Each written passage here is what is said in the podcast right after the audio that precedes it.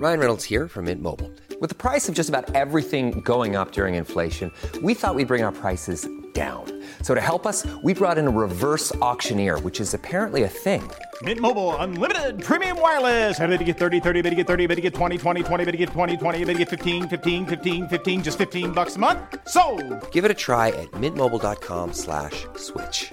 $45 upfront for three months plus taxes and fees. Promo rate for new customers for limited time. Unlimited more than 40 gigabytes per month. Slows. Full terms at mintmobile.com. A lot can happen in three years, like a chatbot may be your new best friend. But what won't change? Needing health insurance. United Healthcare Tri Term Medical Plans, underwritten by Golden Rule Insurance Company, offer flexible, budget friendly coverage that lasts nearly three years in some states. Learn more at uh1.com.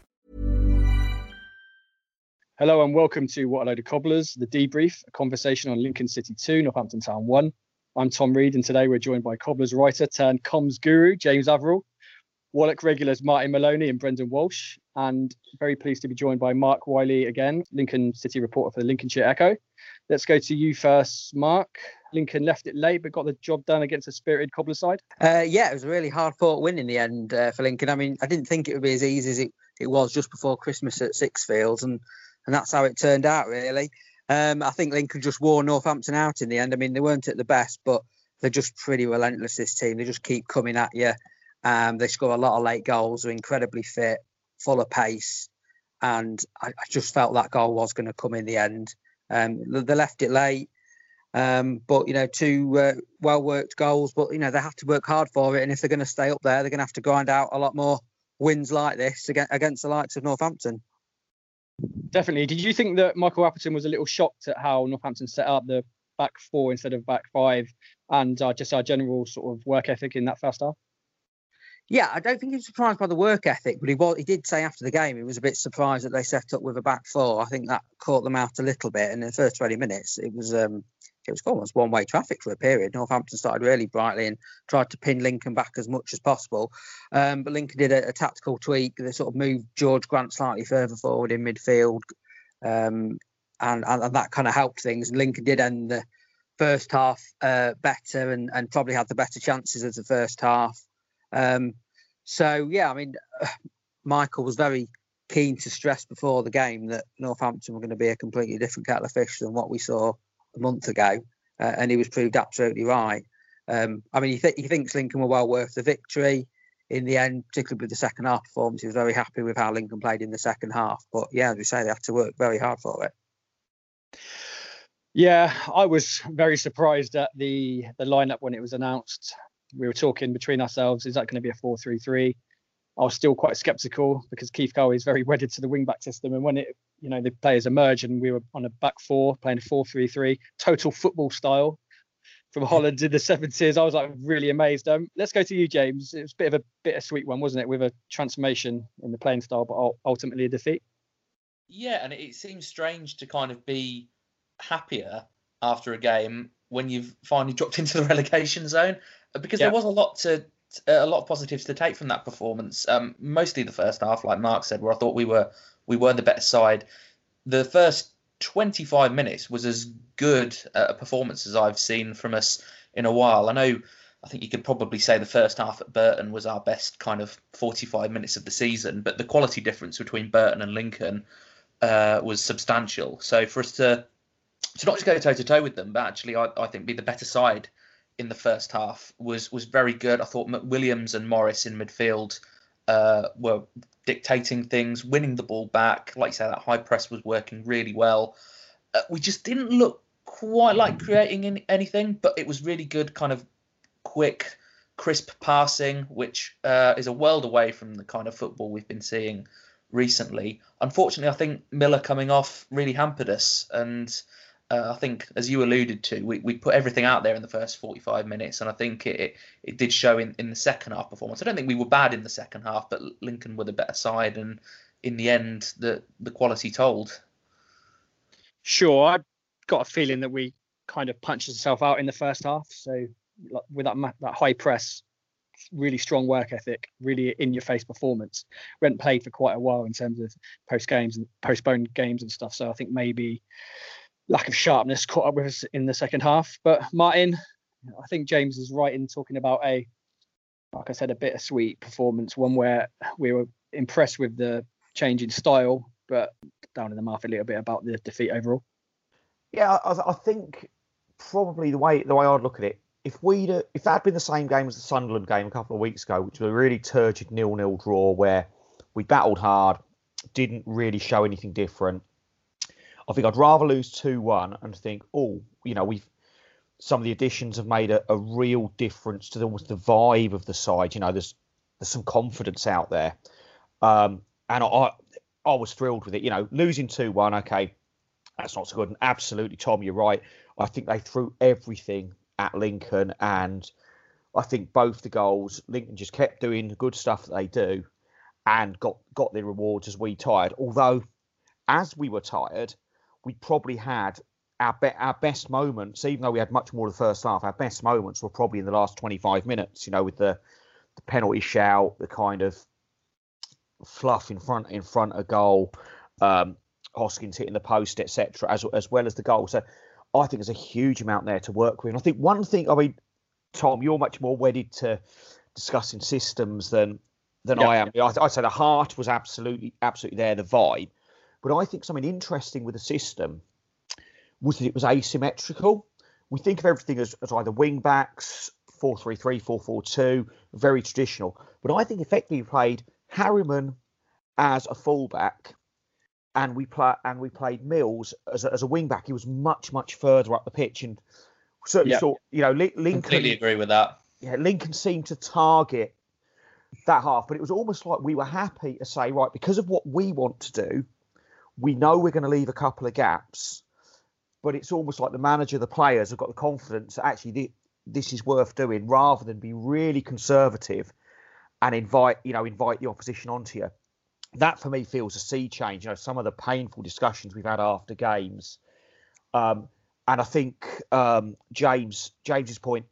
You know, the 45 first 45 minutes against um, against Burton, when a whole game against Burton was a really good performance against a really bad team or a team. I mean, they went on I think quite a decent run after it, but it um, they did not play well at all.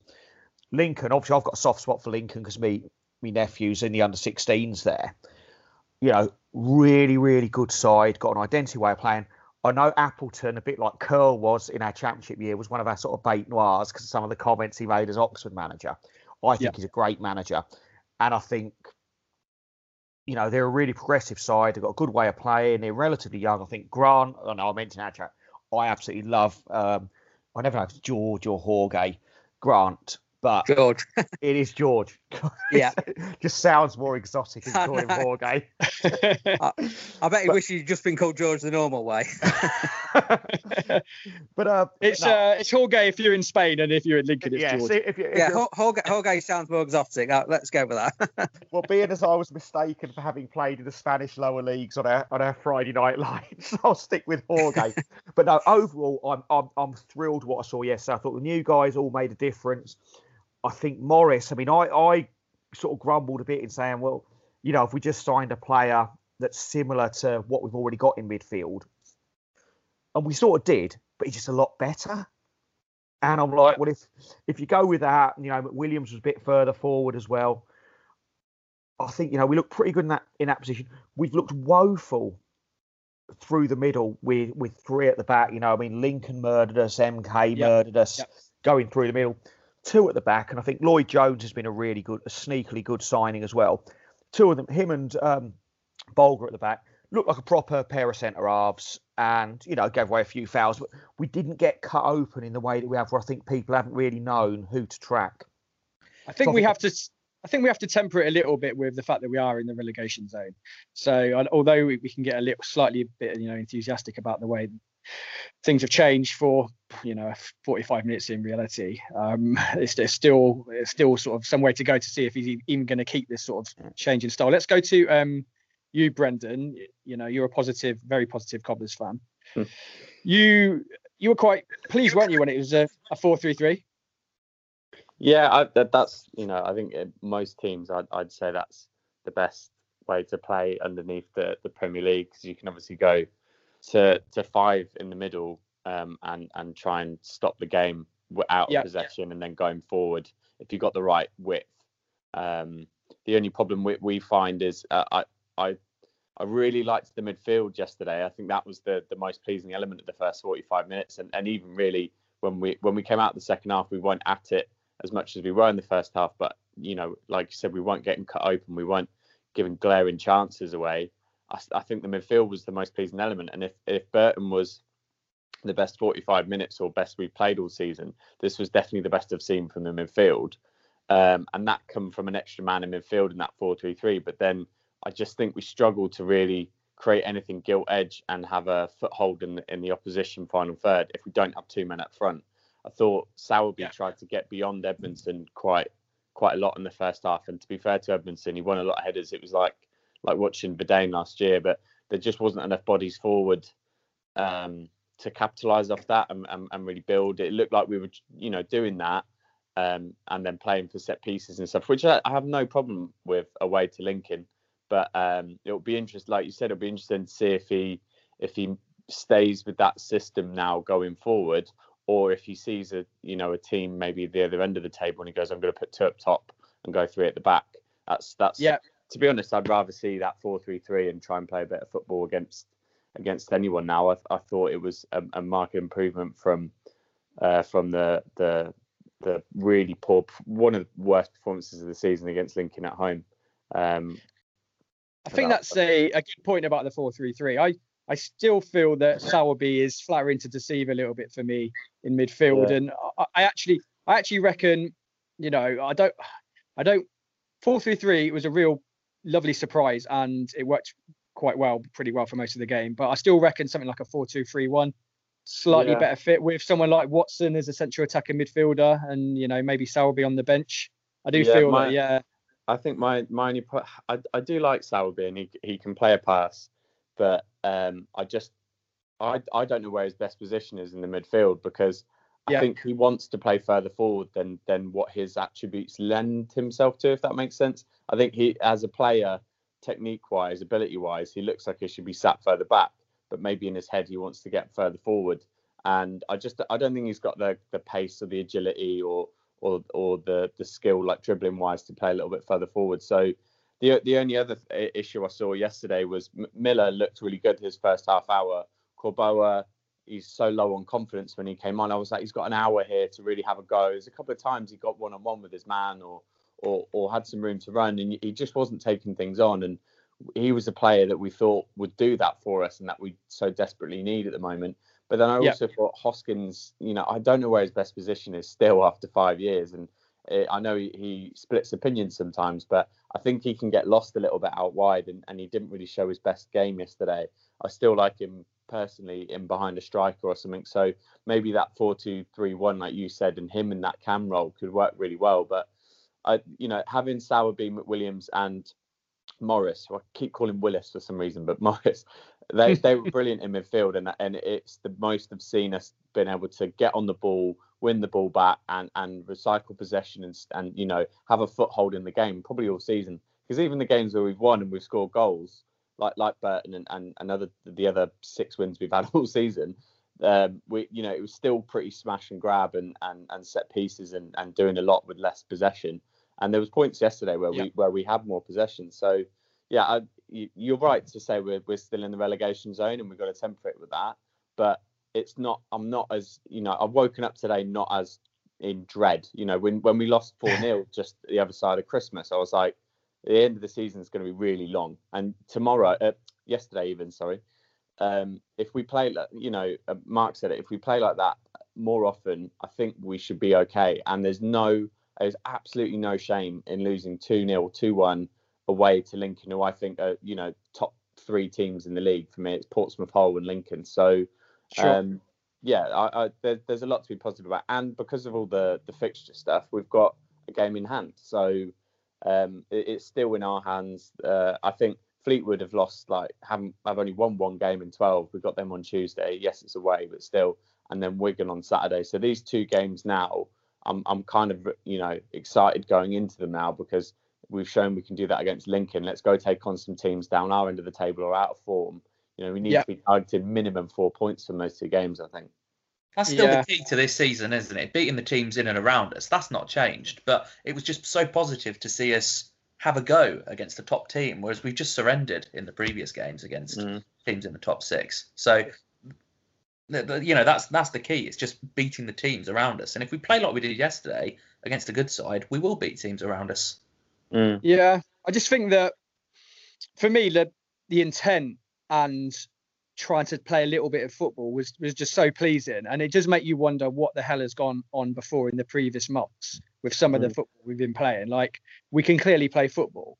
Um, they, have done pretty much everything I've asked, so I, I, can't I can't grumble. Like I said, the central midfield on uh, you know various shows we've talked about was a weak area, and he brought in Bryn Morris, who had a bit of class about him. I thought, you know, I said that we, we sort of can't carry the ball that well, and Mickel Miller, Miller was brought in. I thought was excellent, and the playing style, you know, he went to 4-3-3, which worked pretty much in the main, and it was really nice that it drew praise. So, you know, mm-hmm. Mark said that we played quite quite well, and I know the Lincoln fans were quite complimentary. I guess that's quite easy when we when we lose and stuff, but it's just it, it's just if we're going to go down, let's go down fighting and playing football, you know. And if if we're not good enough, we're not mm-hmm. good enough. But just go down with a bit of like sporting pride, and you know, I just really hope that Keith Curle doesn't go, oh, you know, we tried a little bit of football, but it didn't work, and then reverts back to the five in the next next couple of games. So I think that's going to really going to be key, you know, just to see what happens with Curle and if he keeps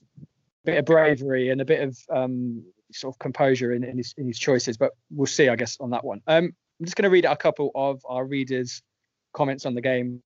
Uh, we've had quite a few, but I'll read a couple out. Um, Steve Spring on Twitter said, um, first half we looked good on the ball without creating much. Second half sank back into long ball and uh, sitting back, but still an improvement in performance. Next two games are important.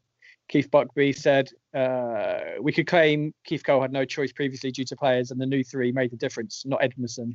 So two for me, but they're pretty much all these players, and the other eight stepped up to stepped up too. It's a very welcome and overdue positive approach. Uh, was a Gibraltar Cobbler said, um, so much better, and there's a lot more hope from me, that's for sure.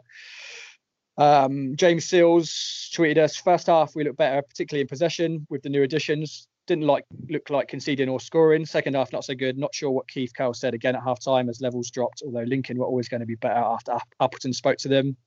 Um, Neil Humpage said a big improvement for sure. Selby going off was a blow. Thought he was having one of his best games since joining us and felt like having three in the middle gave us a platform to play higher up the pitch. Ran out of steam in the end, and as Lincoln took control. Great goal by Rose. Um, let's go back to you, Mark. What who impressed you for Lincoln? It's obviously cobbler centric show, but let's have a little bit talk about Lincoln. Who impressed for you on the day? Well, I gave my man of the match to Tayo Edun at left back. Um, he he set he set up the uh, first goal for McGrandles, and he was just um, bombing forward at every opportunity. I think both fullbacks are very good. I mean, Appleton wants his fullbacks to play almost like wingers at times. He wants them to take risks, uh, uh you know, and the way Edun was getting forward to support the, the attacks, to support the counter attacks. He was the furthest player forward at times, and he, he had a bit of a shaky start to the season. Um, he was in midfield, lost his place, but last couple of months he's kind of settled in at left back. Appleton wanted someone to step forward at left back and sort of make that position their own, and, and Edun's been the man to do that. So over the last couple of months, he's probably been the most imp- improved player in the squad. Um, I thought Tom Hopper had another good game. Just he's a bit of an unsung hero, really. Holds the ball up really well. He's not a prolific striker, but he does um, set up a few goals. He, he, was very unselfish for the second goal for Scully. Um, uh, I don't think he perhaps gets enough enough praise a lot of the time. And um, yeah, I think, I think the two centre backs were fairly strong as well because I mean they were given a, a tough game by Edmondson, who I, I think is going to be a, a decent player for you. I mean Appleton highlighted his threat before the game. I did wonder if Lincoln might have a, a sniff around him themselves in January because Appleton's got a really good relationship with Leeds. Um, so uh, yeah, I mean, I don't think anyone was particularly uh, massively outstanding, but generally with this Lincoln team, I know it's a bit of a cliche, but they don't they're not really reliant on one player. I mean, George Grant's probably been the player of the season, and, and Brennan Johnson's got a lot of plaudits as well, but they, they tend to cope very well in the absence of any key players that they're missing. So uh, yeah, it was a it, it was a a fairly good all-round performance. I would probably describe it as. Brennan Johnson was the was the player when when we were at Sixfields in December that I just thought, wow, like he was at a, a different level, and he was he.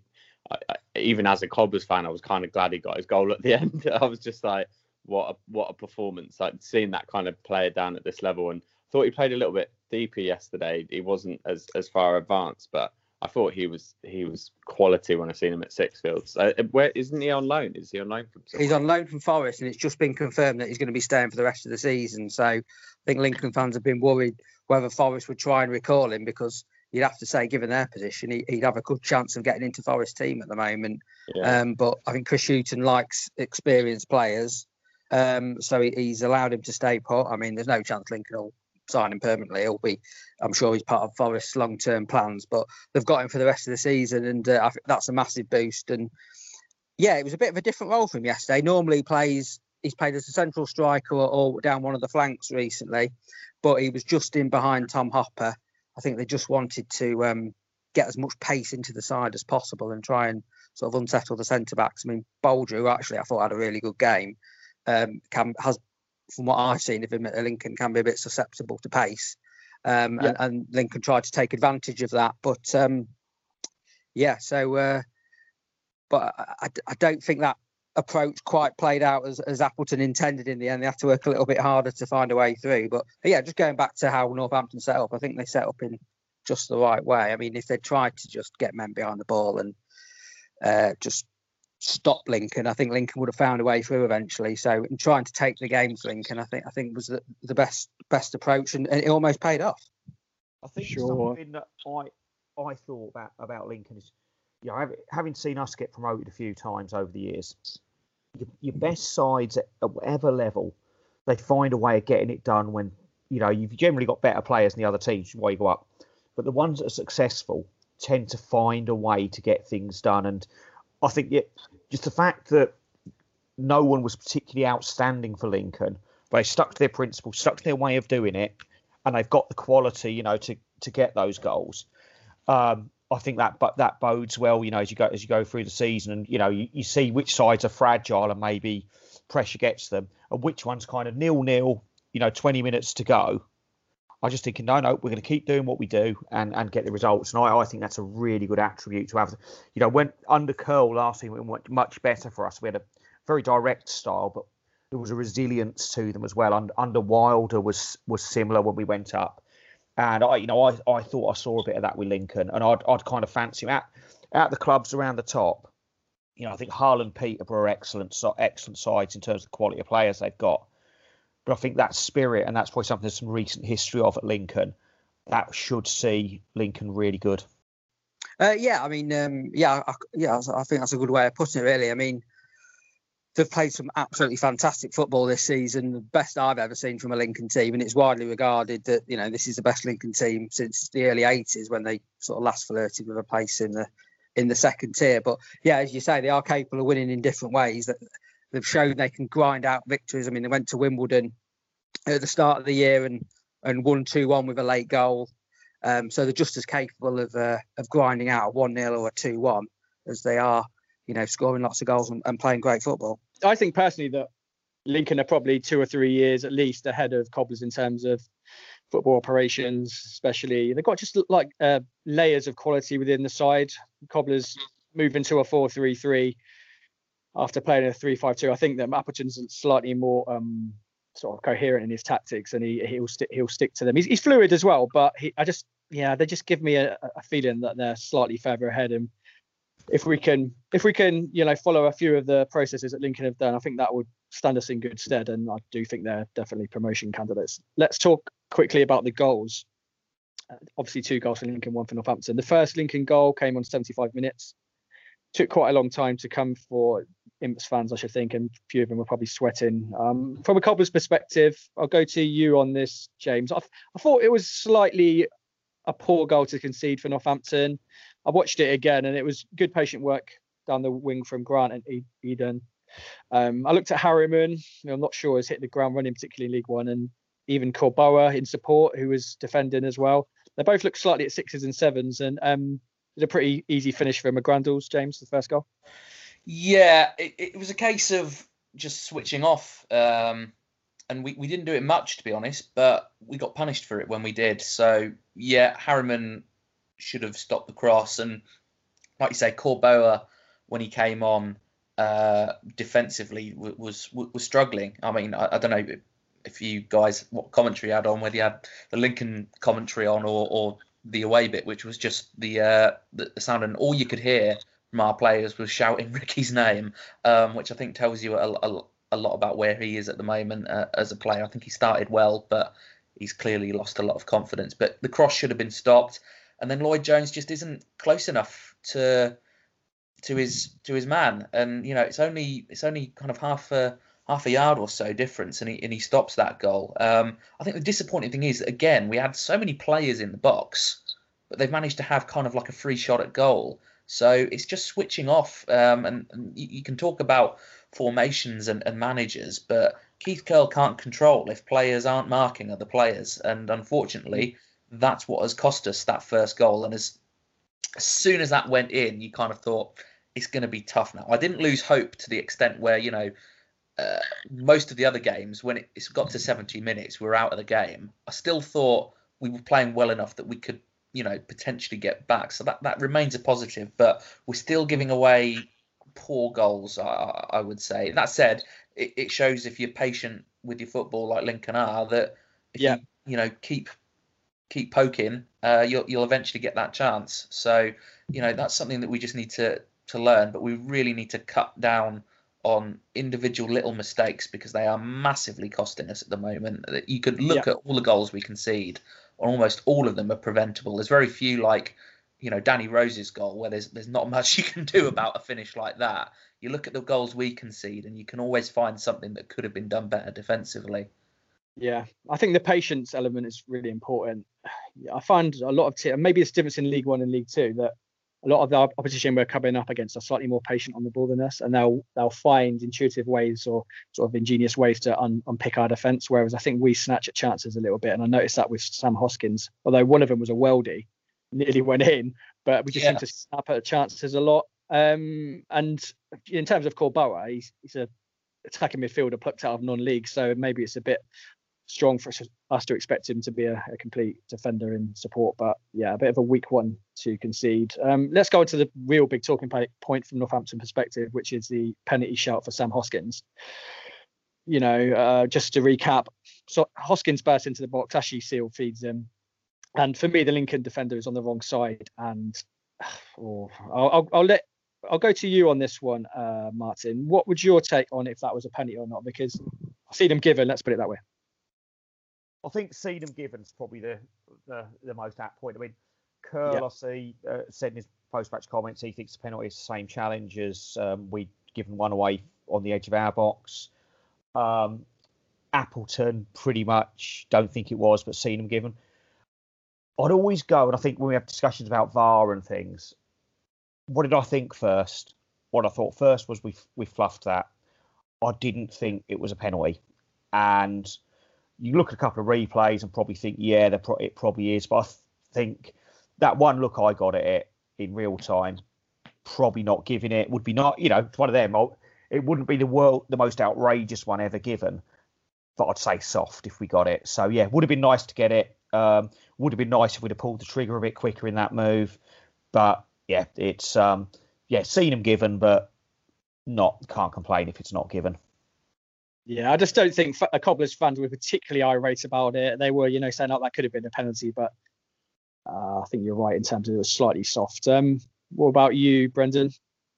Yeah, I don't know. I in real time, I, I thought it was a pen, but then that was my Cobblers tinted glasses on. I think. Um, I think what what annoyed me about it is, like you said, Martin. I I think the defender. I, I, I don't know who it was, but I think he goes down early because he's expecting to block the shot from Hoskins. That's that, that Hoskins should have taken. He should have just first touch bang.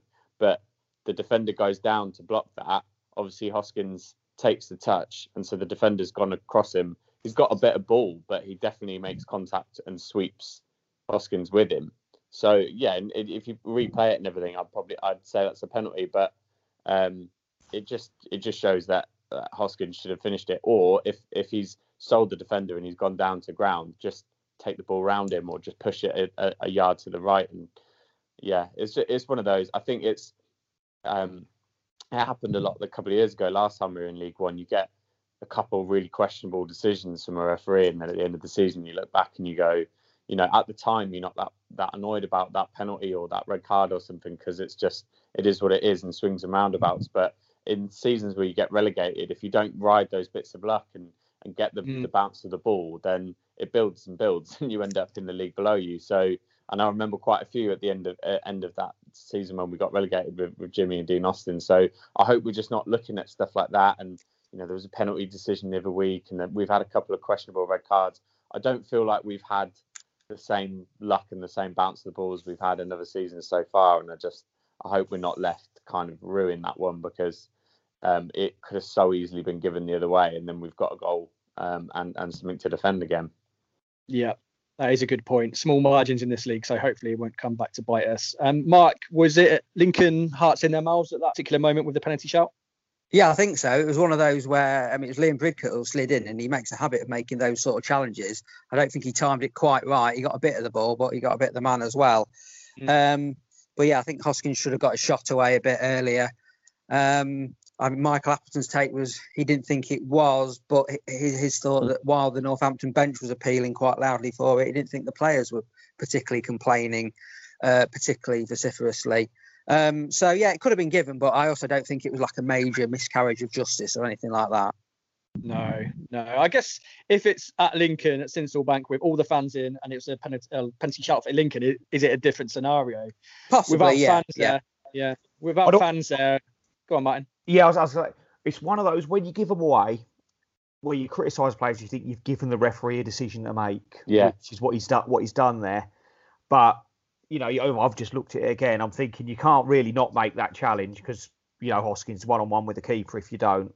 Mm. Um, so I think yeah, if if it had been given, great. I think it wasn't given. I'm like, yeah, it's it's one of those 50-50 ish ones, and you know you probably get as many as you as you don't get.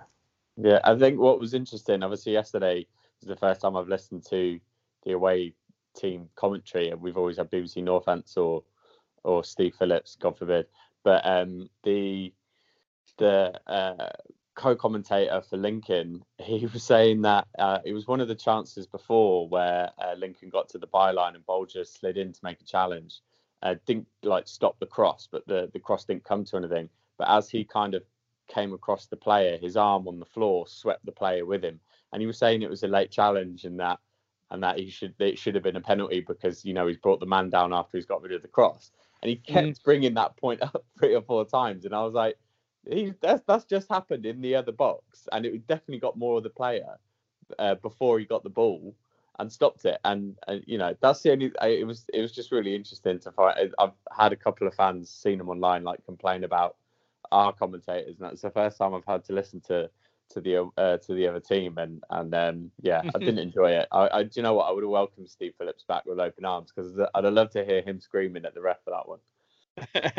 but what have we got if we can't be partisan? Like everyone's going to nah. be partisan.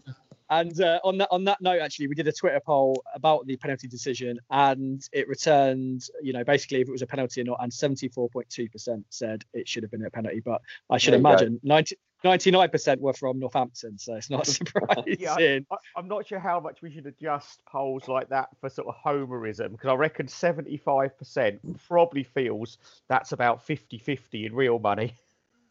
exactly, exactly. Um, but yeah, it was one of those ones where it could have changed the game slightly if it had if it had been given, changed the flow of the games. Often these games have gone the ebb and flow, but didn't happen. And then Lincoln scored their second goal on 84 minutes, just shy of full time. It was looking back on it actually, it was a really like devilish ball down the left flank. It was really quite hard to defend, but I still think that Harriman, Bolger, and Jones all a bit slow to react to it. I think Bolger thinks that Harriman is going to intercept it, and when he doesn't, Bolger's not the quickest, so he can't really keep up. And then um, we just saw that of sinking defence, and it was a calm pass by Hopper across the box and a cool finish by Scully. Um, Mark, from a Lincoln perspective, quite a, a, good goal to score a good time, and especially with the cool finish. Yeah, I think they needed that at, at that kind of time, and I must say, once they got the first goal, I thought they'd probably go on and get the second as well. And Hopper did well to keep himself on side. And as I said earlier, I think a, a, less experienced striker would have gone for goal himself, but he got his head up, kept his cool, and, and slotted in Scully. And it was, I think, it was more of a difficult finish than it looked actually, because the pitch is yeah. a bit bobbly and hard at the moment. Um, but Scully's full of confidence at the moment, put his foot through it, and, and that, that's ten goals for the season for him now. So they've, they've got goals coming from all over the place. McGrandles, that was his first goal of the season, um, and then you know Scully's on to ten, and so uh, yeah, it's uh, it's promising that they've got goals coming from all, all different kind of areas. Brendan, from a Northampton Northampton perspective, I know you keep an eye on the scoring. Who are our top scorers? Because you know goals aren't flying in from all angles for Northampton, are they? No, it's uh, it's Rose now in all comps. It's interesting that um, Warburton got I think one or two in all comps before he then got sent out on loan. Lines got one, and Smith had four I think in all comps. So we've we've sold or let go seven goals in the side but when you've only scored mm. 20 it's kind of you know it's it's and and danny rose yesterday was the 20th so i know eh, eh, i think everyone would have argued that eh, you know those players probably need to go play somewhere else or that, that you know those moves work for everyone. But it does when you look at it in those terms it seems really odd. And then you know two, two of those goals are from Korboa, um, that volley against wimbledon and then the the little finish against plymouth. And he he didn't look like he, he could score if we played for a week yesterday. So it yeah that that's the only thing i think you, you know, going back to the point I made at the beginning of the chat, really like felt really positive about yesterday, but um, you know the chances weren't weren't as gilt edged as uh, you know we didn't create much, and that's that's going to be the problem for us from now until the end of the season, and will be the difference between us staying up and and and not is how many goals we can get. Um, I, we're always going to have to score if we have some defending, especially like the second goal. I have to say as well, like I really liked Harriman last season. I thought Thought he was a really good signing. I thought he was League One quality, and he, he's just being found out time and time again. I thought, mm. you know, we've conceded a lot behind. Uh, when Mills has played, we, we we give a lot of space and always get caught with him high up the pitch. That's where their chance where it got cleared off the line in the first up. That's where it came from. Mills being caught and the spacing behind him, and that happens whether it's three at the back or four.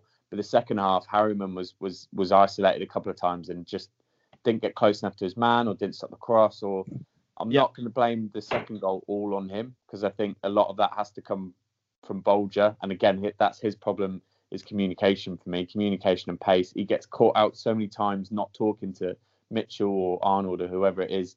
And he has to tell Harriman there that there's someone coming across the line behind him.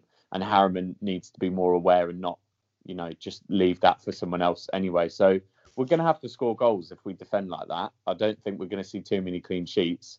And um, yeah, it it makes the seven goals that are now out on loan or been sold a little bit more questionable, doesn't it? yeah, that's a really good point, and I've got question marks over Harriman as well. Um, it's quite strange that we lose Holmes and Adams when we're playing five at the back, and then as soon as they go, pretty much we move to a four-three-three, which might actually suit them. Yeah, uh, it's a bit of a bit of a weird one, you know. I should I should think Adams was probably groaning a little bit about having to play wing back, but as soon as he goes, you know, there's a, a 4-3-3 available and like a pincer role, which would suit him beautifully. But uh, you know, that's football. That's Keith Curle's choice. Looking looking at the um, the lineups yesterday, I was sort of looking at where our ex players were lining up, and Adam yeah. Adam started at right back in a 4-3-3. So maybe his days as a marauding winger are are behind him to some degree. His pace is just completely gone, hasn't it? And I, have said it before online, and I think on the show, like you know, he, he, he the he should be considered right up there with legends at Cobblers with two promotions and what he's done and his personality and everything. But he's just not.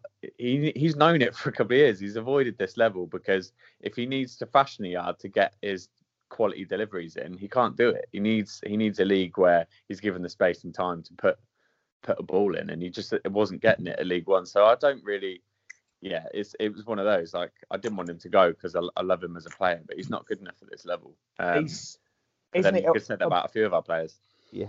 I think that one's a move has worked out brilliantly for everybody. He needed to get back home to the to the northwest. Mm. It's a, a yeah, mid-table side in League Two, and he will look fantastic there.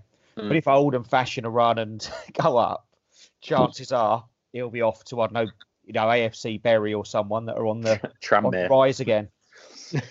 I just play like devil's advocate with that one. I just I think that when you have that football brain, sometimes even even if you haven't got the pace, you can um, get yourself into good areas. And his his ability to produce chances is you know superlative at a lower league level. And just to reinforce the point a little bit is that despite a lot of huff, huffing and puffing and a worldy long ranger by um, Sam Hoskins, we only had two shots on target yesterday. So despite all the nice play and stuff, it's still fairly impotent at the top end of the pitch, which leads me on sort of conversely to Danny Rose, who produced this absolute worldy overhead kick, which, you know, is it goal of the season already for Northampton, would you say, um, James? Is that even a debate? yes, is the short answer, and I don't think we're going to score enough for it to be beaten. Frankly, um, yeah. What a, what a performance! I mean, it's one of those where you know we're two 0 up. He's got nothing to lose, so he tries tries it. It'd be interesting yeah. to see whether he would get an earful for having tried that when we were perhaps kind of uh, one only one nil down, um, and you know, and it, it goes wide, and he might get an earful from his from his teammates for not doing the sensible option. Um, but yeah, absolutely uh, brilliant connection. Uh, I thought he did really well when he came on. Actually, I, I know I I know I responded to the uh, the, the tweet uh, you did, Tom, asking for kind of your your cobblers 11s, and uh, yeah. I went for Chukwuemeka and Edmondson ahead. But I think um, in it was a tough choice, and I think in fairness, Rose did very well when he came on. He is, like you say, a, a solid all rounder and he's now our top scorer. So I think he's probably worked himself um, uh, a, a, good chance of p- potentially starting uh, the, the, next game because it was a very bright cameo and a very clean connection uh, with the football. And we don't have too many players who can actually strike a ball that well. He is one of them. So yeah. that's going to stand him in, in good stead, hopefully. But yeah, absolutely goal of the season and one of the, one of the best goals in fairness that I've seen since the Ricky Holmes days, where he kind of he had a goal of the season contest for himself that year, didn't he? Um, but uh, yeah, absolutely quality finish. I think um, Rose has been studying Pele and Escape to Victory with that technique. Absolutely beautiful technique. Um, but never say never. You never know that Sam Hoskins might do a Ricardo, you know, Villa-esque run slalom through the defence and score for the take the goal of the season title off of Rose. But you know, it's highly unlikely. Um, Martin, pleased with that goal, although it was one of those goals that are probably slightly forgotten about because of the result and the, the full time whistle. Just a great finish, wasn't it, mine? Oh, absolutely fabulous. You know, overhead, normally overhead kick or bicycle kick, you have a certain image of it, and I think that doesn't do it justice. You know, to sort of volley like that from outside the area. Admittedly, the only defender that's got near him is or a midfielder track, tracking back, so he's he's been left probably more space than Lincoln would have liked for it. But yeah, that was abs absolutely brilliant. And only if and I remember in our in our WhatsApp group, I, you know, unfortunately it's not in the highlights, but Hoskins had hit the post with the kind of flick it up and then chip towards, you know, from miles out towards the far end. So while we we didn't create a huge amount of chances, you know, the the couple we did, you know, a couple that we did, well, one's a worldie, one's hit the post, uh, definite progress, and I'd, I'd say. Um, Rose's sort of flexibility of being able probably to play across the front three. And if Miller's going to be out for a week or two, he's certainly played himself in. And to be fair, we're going to play a lot of Saturday, Tuesday the rest of the season. So you do need to be able to rotate players to some degree. And the fact that one of them is starting to put the ball in the net and one looks, although it was a relatively quiet debut for Edmondson, I think having a target man who was more mobile than Smith I think made when the ball went long, there was just it, it seemed to be going long, but people going into those areas. I wonder if sometimes our front play was what made our long ball stuff look so terrible because they just seemed aimless. It, it, might be they're going into when they go along the same areas now, except someone's chasing it, which you know looks a whole lot better sort of football. But yeah, I, I, I think wonderful moment. I think you've been a bit kind there, Martin. I still think a lot of the the long balls have been quite aimless, but you are right that um, maybe someone like um, Vadaine Oliver's uh, what's the word, intuition to get on the end of the balls has yeah. been missing this this season. I, have said, and me and myself and um, James are big fans of Chukwuemeka, and I still think that he needs to be playing a lot more. And considering we're trying to keep him and sign him on for pro contract, he's still not featuring enough for me. Um, so let's go to you, Brendan, on the the overhead kick from Danny Rose. You know, mm. I, I, bet I bet that got you sort of out of your seat at home watching it on TV. yeah, I, I I think it's probably one of the best Cobblers goals I've ever seen. It was it was obscene, and and it made that it made the second goal that we conceded even more annoying because it shows, like I said, if we if we're going to concede goals, we have to score. But if we could have kept it at one 0 or even nil nil, you know, but you keep it close, keep yourself in it. It only takes what's that famous saying? It only takes a second to score a goal. So it, you know, it it just made it that that second goal so much more frustrating because I was like, that's so basic. That's communication and and and, and not, you know, looking around you and and and then it would have taken something like that and we could have been walking away from Sincil Bank with a point, you know, um, or even say the Hoskins one had, had found the other side of the post. So yeah, I was quite, I was really happy for like 30 seconds and then I just had this like pang of pain. like why, you know, why is that not, you know, why have we not just kept ourselves in it and allowed that? And and to everyone else's point, I think yeah, Rose Rose is the top scorer now, and and he's I, I can't remember many games. The thing I like about him, it reminds me of um, you know Vadaine and Morton last season, is he can have a game where attacking he isn't you know threatening or or doing anything, but you always know you're going to get a shift out of him. He works yeah. back really really well if we do need to play him wide. So um, in, in, across the front three like we did yesterday. So I think for me, he has to he has to start playing now and has to be given a run. And you can't say that about. Uh, I haven't seen enough of Edmondson. I thought he won his headers and his, his work rate was really good yesterday. But you can't say that about Smith. If he wasn't producing going forward, it was like playing with ten men. And and again, I, I really agree with Martin. I think we play the football we're playing this season isn't any different to last season, but we were just better at it because we had Vadaine Oliver and Callum Morton. And Harry Smith, when he's been asked to do that this season, I've said it time and again online, in the forums, on this show, everything. He plays himself out of games. His head goes down. He moans. He throws his hands in the air. He lies on the floor. He's, looking around at everybody else but himself. And and it's so frustrating because his his his his confidence and his work rate just wasn't there. And he's clearly got some ability.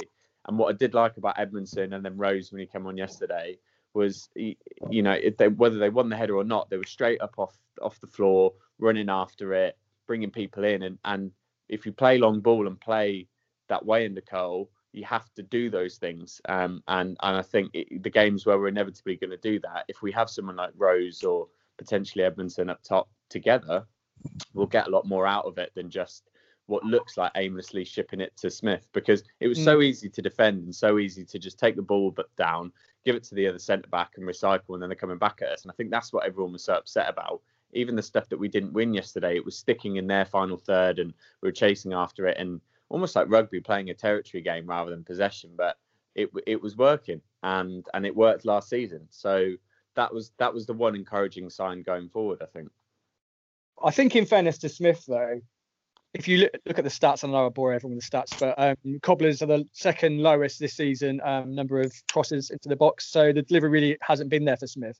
And funnily enough, I noticed straight away that Miller was putting in quite a few crosses that Smith would have might have gotten the end of. So you need the deliveries, and it's, it's all very well lumping up to Smith, but that all, all he's going to be able to do is on on that is knock it down and hold up play. He Smith needs chances and he needs crosses, and that hasn't been there for them this season. And it, it's actually improved since Miller was thrown in. But like we say with Rose's goal, brilliant overhead kick and just a like probably sums the whole game up. A bit of a bittersweet um, ending to it because you know it, it should have been graced a higher level that goal. Um, let's move on to some man of the matches for this game. Uh, we'll start off with um, you, Mark. I think you've mentioned already, but who was your man of the match from a Lincoln perspective? I went for Tayo Edun, the left back, but he could have gone to either yeah. of the left backs really. Um, so uh, yeah, I would. Uh, he'd be my man of the match. And was there any Northampton players that stood out for you? Well, I always like quite like Hoskins uh, whenever I've seen him.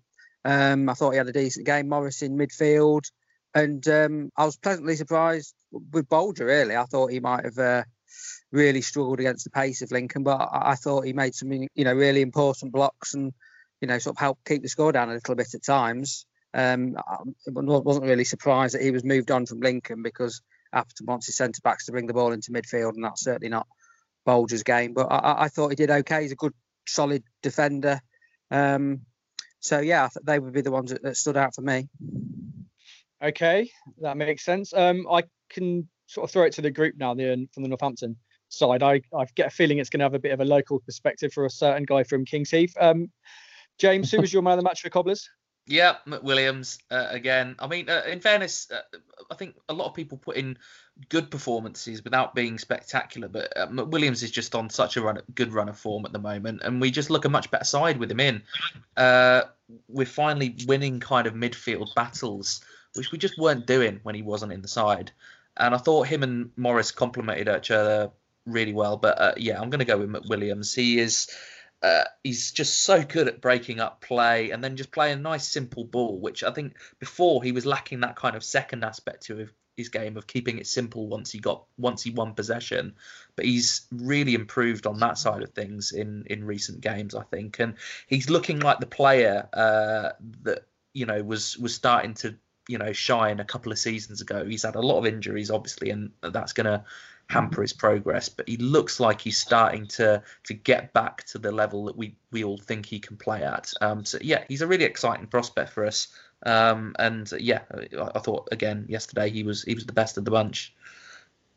Yeah, I'd agree with that. I think it goes back to the Jimmy Floyd Hasselbaink days when he started really to shine, and we already thought he had a really special player on our hands. He's had injury problems, but just an athletic, mobile, quite a nasty centre midfielder when he needs to be. He loves tackling. His shirt was absolutely filthy yesterday, completely covered in mud, and I just thought that was a sign for a centre midfielder. He loves to tackle, and I think he said that in the press. So um, yeah, we as Cobblers fans, these are the players we like to see. Uh, let's go to you, uh, Martin. Who's your man of the match? Is it the same? Uh, well, I'd probably go with the other the other side of the same two players. Much my heart would always say McWilliams because he's a local lad. I thought okay. Morris was the one who aim, at, added something, I think, at the back.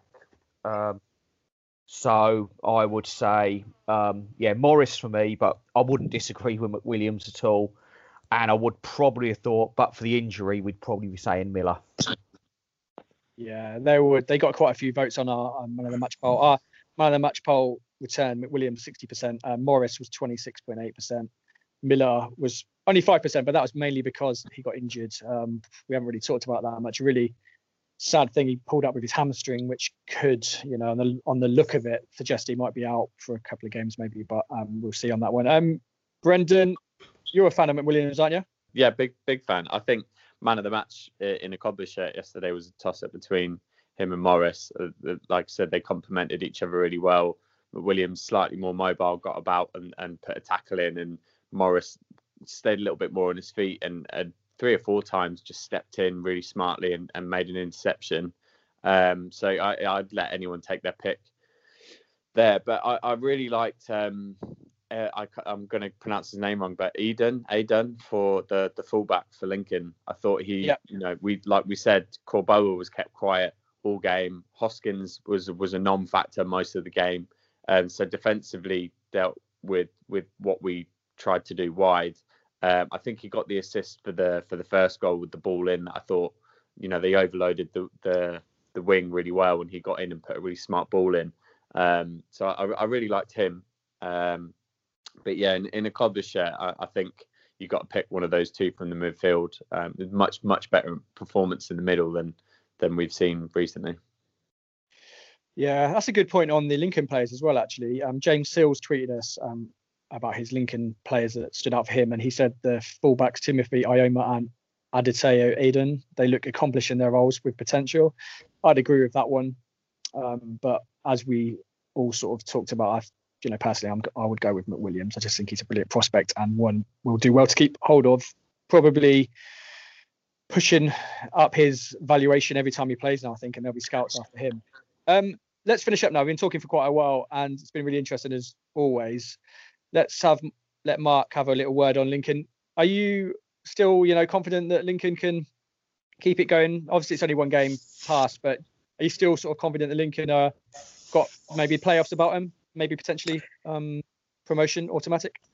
Yeah, I, I, think I think they'll be in the playoffs. Um, I think they can challenge for top two. It's going to be tough, in you know, in the face of competition for likes of Pompey and, and Doncaster and Hull.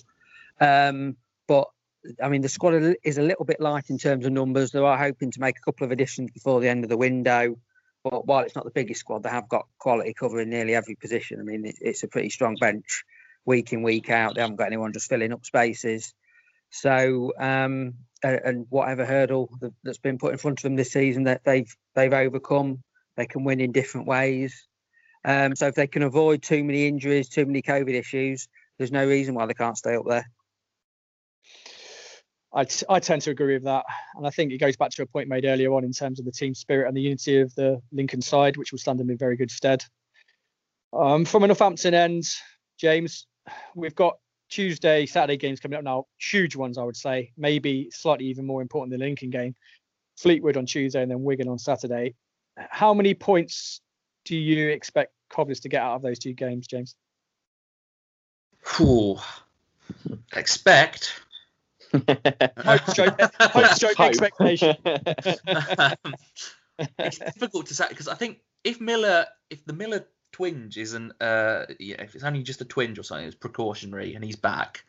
Um, I, I think we could get, you know, you know, get four, four to six, but I think if he's not playing, uh, you know, it's weird to say this about a new signing who only played 30 say it's at half an hour showing and we're putting the season on him already. Yeah, but but he, he, he, was he was the player that we don't have. Yeah. And, uh, we saw, you know, when he came off that it, it just didn't click in the same way. So I think it's going to be quite dependent on what. I think we need to get a minimum of three out of it if we want to if we want to, you know, put put some relegation fears to to rest. I'd like to think we can get four to six, um, but we need a minimum of three. I think. Mm, that the problem with the relegation zone, it's always been the same. Is that once you start getting sucked into it, you just you get you maybe get one win and then you get sucked back down if you lose straight away. Mm. So we've really got to put something in these next two games. Martin, maybe let's not talk about expectations. Let's talk about you know what you'd be happy with in terms of points for the next two games. Um, very much where James is there. Minimum, mm got to win one of them. I mean, if we play well and draw both, that's not a total disaster. But I think minimum we got to win one of them and not look terrible in the other. I'd say four points would be my expectation. I thought, I, you know, I'd really think they were so much better yesterday than they have been. Um, so you're playing a team in terrible form and you're playing a team that are really poor. Um, you've yeah, you've got to do some damage there. So I'm going to say four points. I'm more even happier if it turns out that Miller isn't so serious and maybe he's back for Saturday, then good stuff because I think he did look like he added something. And I do think Edmondson's going to come good as well because I just thought his movement early on, mm. that was a big part of why I think we looked better. Um, so, yeah, very. Um, I, I'm feeling after what I saw yesterday, I'm feeling very confident against sort of poorer sides. We're gonna we're gonna make hay if we can carry that on. Sure, Brendan. Let's change it slightly up for you who do you reckon we're most likely to win if we are going to win at all against either of these, uh, Fleetwood or Wigan? The the way that Cobblers work uh, and the way I see it is Fleetwood, uh, like I said, one win in twelve, really poor form, new manager. We'll probably go get something out of that, but we kind of Wigan is the must win because it's a six pointer because they're down there with us. And and it's not just the points you're picking up; it's you're giving points to a team in and around you down the bottom. So what yep. Sod's law is that we'll probably go and play really well against Lincoln, uh, Lincoln Fleetwood, who, who are top half side, even if they are out of form. They've got the players, and then we'll go and give the three points straight back to Wigan on on, on Saturday. so my my um, you know, I think we have to be targeting four, but it's really important that the three is against Wigan. You know, and and um, whatever happens, that is the one we can't lose. So I'll I'll be gutted if we lose against Fleetwood, same as any game. But you just can't lose against Wigan. You can't at this point in the season now. It's getting into business end. There's a lot of games coming thick and fast. You can't go and give three points to another team in and around you down the bottom. Um, just it just can't be done. So, uh, and they'll be looking at us and thinking they're a poor side as well because we're what a point away from them in the table or level on points. I haven't got it in front of me, but so that one you can't lose it. Fleetwood, go go and take some of this. You know, newfound confidence and the best player in League One in Mickel Miller, hopefully, um, and and do what we can, but don't lose Saturday. Yeah, that's a very good point. I think ultimately, I really want to see us continue with this intent from the Lincoln game, the comfort on the ball which improved, and just a positivity about trying to influence the game in your own in your own way and trying to win win a game rather than just sitting back, which we sort of started to do in the second half. And I really hope that didn't creep into the next two games because that could be quite a difficult position to put us in. Um, going to wrap up now, but thanks a lot to Mark for joining us, and um, all the best for the rest of the season for Lincoln. Surely they're going to have a very good season, and um, everyone else, take care, and we'll speak again soon. Thanks a lot. Cheers, Cheers all. Guys. Good luck. Good luck rest of the season. Thanks, guys. Cheers. See you. Bye, guys. ACAST powers the world's best podcasts. Here's a show that we recommend. Hey guys, welcome to Giggly Squad, a place where we make fun of everything, but most importantly, ourselves. I'm Paige DeSorbo. I'm Hannah Berner. Welcome to the squad. Giggly Squad started on Summer House when we were giggling during an inappropriate time. But of course, we can't be managed. So we decided to start this podcast to continue giggling. We will make fun of pop culture news. We're watching fashion trends, pep talks where we give advice, mental health moments, and games and guests. Listen to Giggly Squad on ACAST or wherever you get your podcasts. ACAST helps creators launch, grow, and monetize their podcasts everywhere. ACAST.com.